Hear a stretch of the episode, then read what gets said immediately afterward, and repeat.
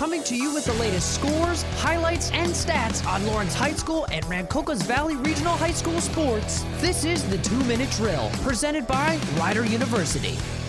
Good morning, good afternoon, or good evening, ladies and gentlemen. My name is Trey Wright from Rider University, and welcome to the two minute drill, covering your Lawrence High School Cardinals athletics in two minutes. Beginning on the pitch, girls soccer went two for three last week, beating Hamilton West and Hightstown, but losing to Hopewell Valley. The boys were one for three this week, beating Hamilton West, but losing to Hightstown and Hopewell Valley. Field hockey was two for three this week, defeating West Windsor, Plainsboro South, and Allentown, but being handed their first loss by Princeton Day, all on the road, still having an impressive 8 1 record for the 2021 season. And of course, you heard it right here Saturday morning on 1077 The Bronc and 1077TheBronc.com as the Cardinals football team were defeated by West Windsor Plainsboro United in a heartbreaking 47 50 loss on their homecoming. Looking ahead to this upcoming week, girls soccer splits their games between home and away, being at home against West Windsor Plainsboro South and down Route 206 at Notre Dame. Boys soccer has only one matchup on next week's docket on the road against West Windsor Plainsboro South. Field hockey is on the road for their first game next week against Notre Dame, then match up against Nottingham and West Windsor Plainsboro North at home. Girls tennis returns to the court after a week-long hiatus at home for both of their matches against Princeton and Hightstown, and varsity football will be on the road Friday night at Hightstown with Matt Minton and Sean Chonabrov once again on the call, only on 1077